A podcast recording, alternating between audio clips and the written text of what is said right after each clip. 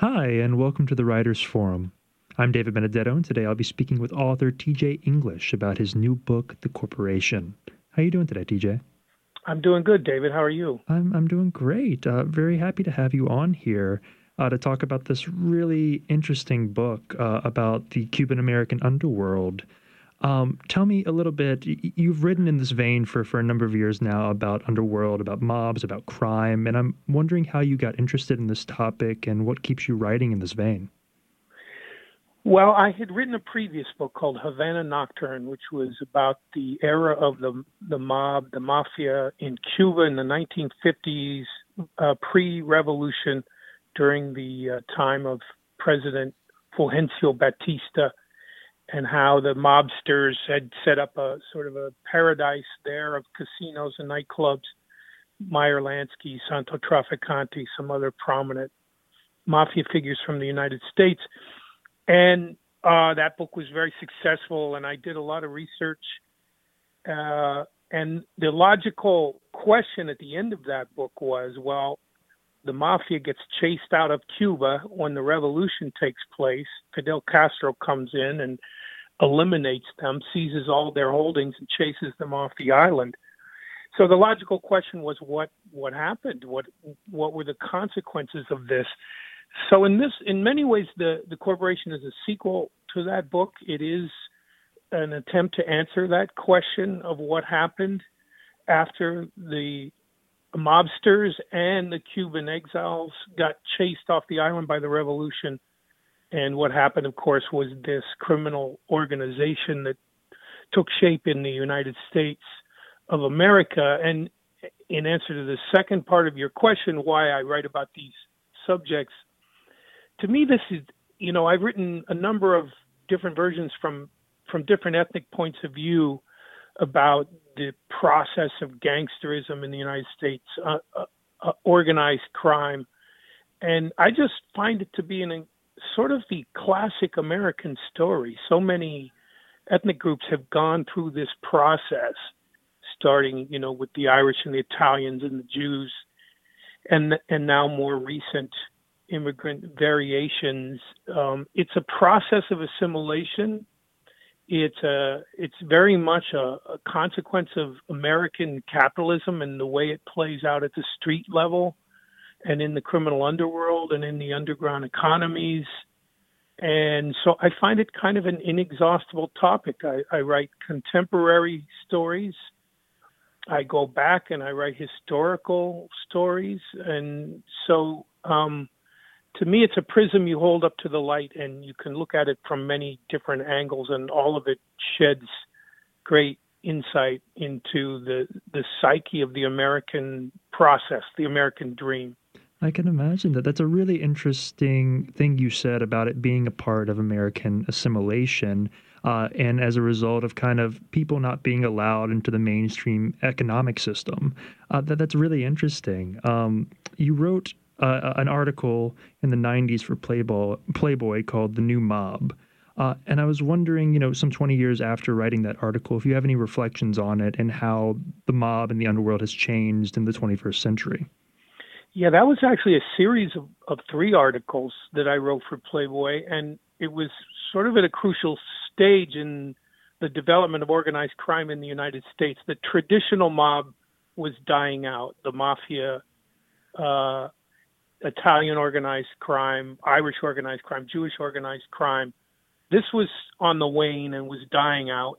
Um, all of those groups had more or less assimilated into United States, and this process of gangs and gangsterism wasn't really necessary for them anymore. But new waves of immigrants in the 80s and 90s were coming to the United States and picking up uh, this same process of of, of criminality, which is is is so American. And so I wrote uh, one article. I think was about a, a Jamaican posse drug gang in Brooklyn that had roots in the island of Jamaica and traced the roots of that gang. I also wrote about Chinese triads out of Hong Kong that were setting up operations in the major cities in the United States. So I was I was looking at it from these different angles. And what I would say 20 years later is a lot of this has become institutionalized. Um, narcotics, of course, drugs now is the racket mm-hmm. that fuels the criminal underworld. And that process hasn't changed in 20 years. Maybe now it will begin to change with the legalization of marijuana and the effects that would have on the underground economy and the narcotics economy. But um, organized crime seems to be something in the American psyche that does not go away. It changes, it's altered by demographic changes in in the United States, but the the idea that the economy will have almost a parallel universe and underworld, the upper world and the underworld, seems to be something deeply embedded in the uh, the American way of life. And you don't think there's ever going to be a solution to that? You think it's just an intrinsic to to our very our very being here? There's always going to be that. It's it's intrinsic to capitalism and how capitalism plays out in the United States. Uh, you know, there's layers of access in the capitalist world, and the initial layer is pretty brutal. It's it's an immigrant process of people coming over, usually out of destitute situations, living in poverty, living in their own ethnic neighborhoods without access to real advancement in the United States. And so you have this process where initially they often begin preying on their own. That's usually the first stage. Cr- criminal organizations within these communities preying on their own people, and then they become more organized and they start to exert influence in the political system. They start buying off politicians. They use corruption as a way to advance. I don't know. This is very American. I, I don't see it changing. I've been following my entire adult life, and I've been researching the roots of it going back at least to the Prohibition era of the 1920s. And it seems to me to be as deeply entrenched as capitalism itself. Interesting. Uh, that that's a component about your writing that I'm very interested in is is the research aspect of it, and especially with the more modern histories that you've written uh, about the the last segment in your uh, saga of the Irish mob. You know, these are things that are very raw still and are, are, in some ways still happening. These people are still alive. These people are still affected. How, how do you yes. approach writing about that subject? Well, it's tough. Um, you you have to gain the trust of sources um, that are still emotionally, uh, if not even more directly, connected to these stories, and so it's a it's a difficult process. Um, I think a key for me, what's what's at the core of it is is trust and uh, non-judgment. That you that you would meet people that are criminally connected and that you are seeking to access information that they have to talk to them not not just you know who killed who on what dates yeah. but just insights into the choices they've made and and the and the lives the life that they lead and you can only do that if if you do it with non-judgment in a way that leads to trust I, I have the advantage that I'm not a journalist working for a daily newspaper on a deadline, so I can often take the time to cultivate sources and to get to know them well and to gain that kind of trust. And then it's just them feeling comfortable enough with you to be honest in sharing information. And then, of course, it becomes your obligation as the writer to make sure you're not being played yeah. by your sources uh, that the information is verifiable. Um, so it's a dance, you know, it's an ongoing dance that takes place with uh, with with your sources.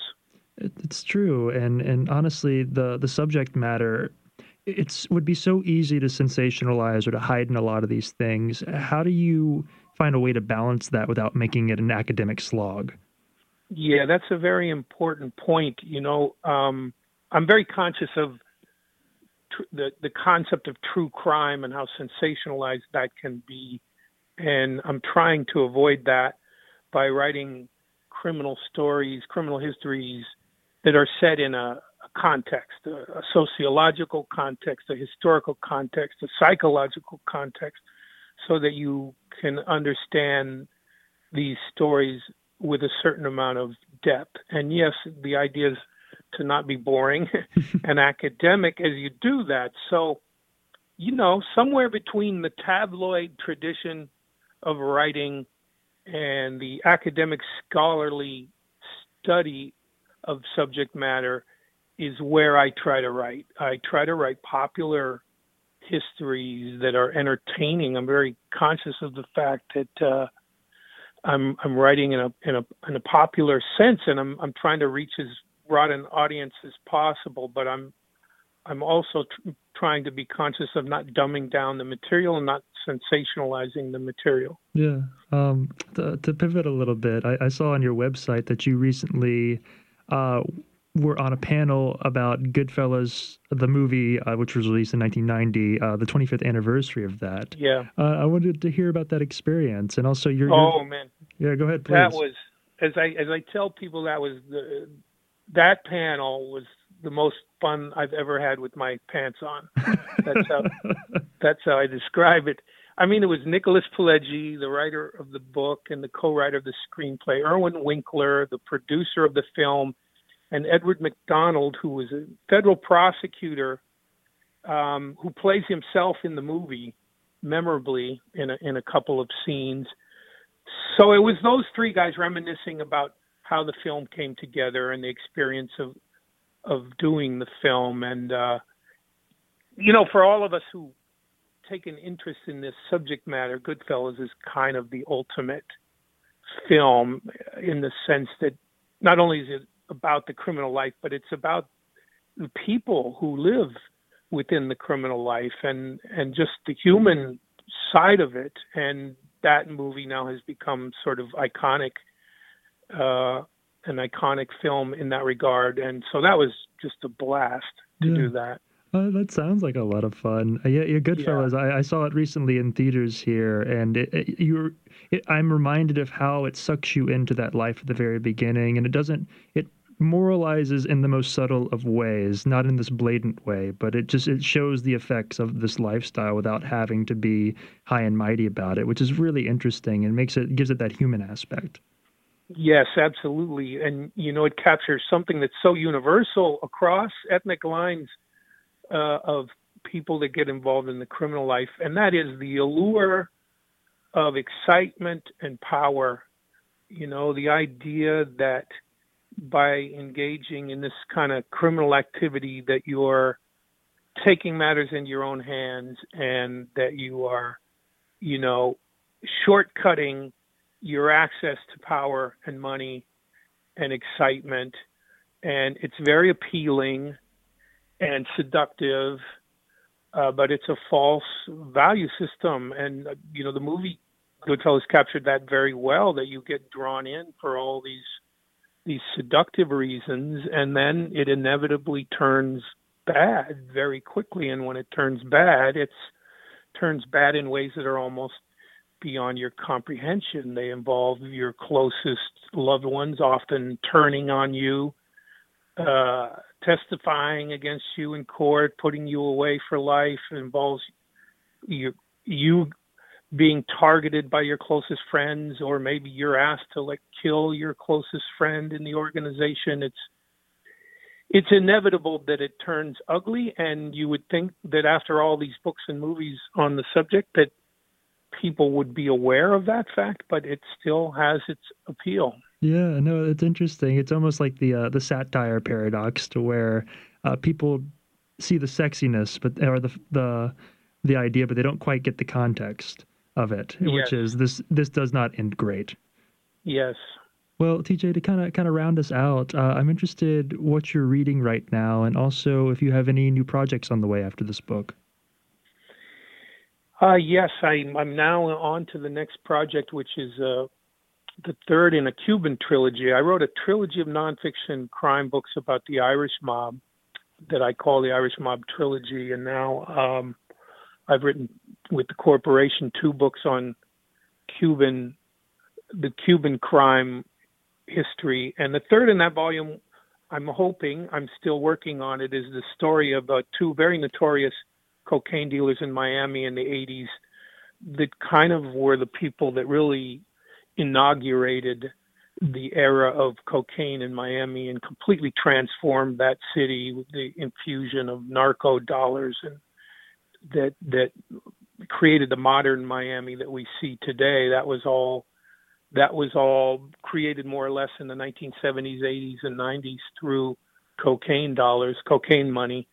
Um, and so I'm looking forward to that to that one. Again, that's another sort of exciting crime story that that can be told within a, a context of, of, of sociology and history and the development of that city that really elevates elevates the story to a I think a, level of significant social history. Interesting. And, and what are you reading right now? Well, I'm reading books related to that subject. You know, when I'm when I'm deep into a subject, I don't get to do a lot of leisure reading. Most of my reading is related to whatever it is that I'm researching. So I'm reading a book on the history of Miami. I'm reading a book on the uh, cartels, particularly Colombian cartels that were feeding the cocaine into South Florida in the 80s and 90s. So all all subject matter related to the to my uh, research. Oh, fantastic. Well, well, TJ, looking forward to that eventually coming out. And thank you so much for spending some time with us. Thanks for having me. It was my pleasure.